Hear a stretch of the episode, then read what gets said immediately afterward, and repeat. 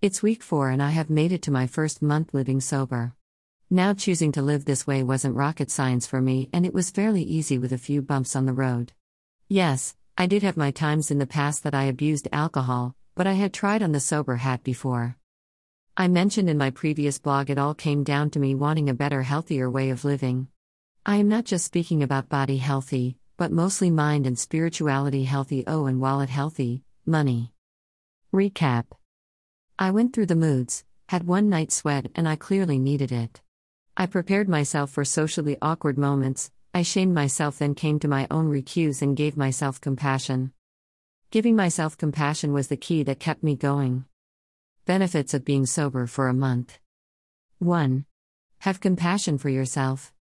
I learned in a moment of shaming myself for slipping up the first week to give myself compassion. If that was the only benefit of being sober this month, it was well worth the lesson and the slip up. 2. New healthy habits.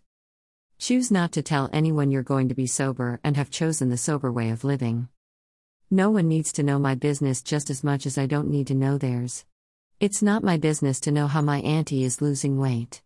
She's doing her thing and I support and listen if I need to. What I learned from the last time with the sober living was don't announce it to the world.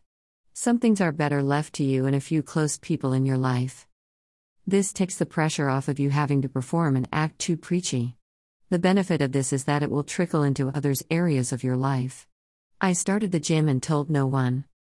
We don't have to tell people why or for what reason we are doing something to better ourselves. And let's be honest here the first thing people are going to ask you if you have decided to give up alcohol is if you are an alcoholic. Spare yourself the need to define why you are doing something for yourself, or ways how you can list all the health benefits, so they really don't think you are an alcoholic. I started to eat better this month with a few cravings for sweets, but overall, I have added more walking, using the cardio equipment at the gym, making my own salads, and your girl even made her own salad dressing. Oh, and I have even done more yoga and added herbal teas to my nighttime routine. 3. Sleeping. I am finally getting a good night's rest. This benefit was a big win for me. I spent the past two years not sleeping, or getting about four hours a night. Look, my sleeping pattern was a hot mess. I used to wake up at 4:30 a.m., then found myself waking up at 7 a.m. with only enough time to get ready for work. My routine in the morning with meditations and prayer has been restored thanks to the benefit of being sober. 4. No more hangovers. Okay, this is a huge benefit of being sober. Sure, maybe I used to use drinking as a way to escape from my own feelings of feeling like an utter failure and a total loner. But let me just tell you, I always felt more like a loser the day after drinking. The hangovers left me looking like I aged a damn decade overnight, that I gained about 15 solid pounds because my entire body was swollen for all the alcohol and binge eating that accompanied it after the drunkenness really got to my head. Do I still feel like I loner? Of course, I do, and I'll choose to be this kind of loner who blogs about her life over the hangover. 5. Saving money. Cha ching, money on my mind, money in my pocket. Well, if you like fine wine, you know the cost. Drinking is not cheap. May I should repeat this. Drinking is not cheap. Drinking is a whole nail appointment for me, and not to mention all the extra books I can buy. With the money I was spending drinking on the weekends, I can now save towards my trip to Costa Rica, Turkey, Paris, etc. Who doesn't like having extra cash in their hands? No one that's who. This benefit of being sober this month came right in time while I started to educate myself and get smarter on my money. I still have moments when I feel overwhelmed.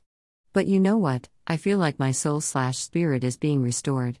I feel like I might be a hot mess, but I am focusing more now on how I feel and how I can make a difference in this world. My drive for being a better me is that I have lived through shit, and there is no way I want to continue living the way I live, not the same mindset, not the same habits, and not the same excuses I gave myself for my pity parties. My son is my biggest driving force, and I am using my hurt from being so far away from him to finally get my shit together. I am more certain now than any other time I have been that I will do whatever it takes to leave where I am living to provide a better country and environment for us to live in. What were my bumps on the road this month? 1. Anger. I had a lot of built up anger that came into my awareness during my first week of choosing to be sober. I think it came from knowing that I didn't have the weekend to wash down the anger that's inside of me. I was also a bit moody and on my moon cycle, so the emotions were there. What I did to feel better was just acknowledge my own anger, ask myself what I needed.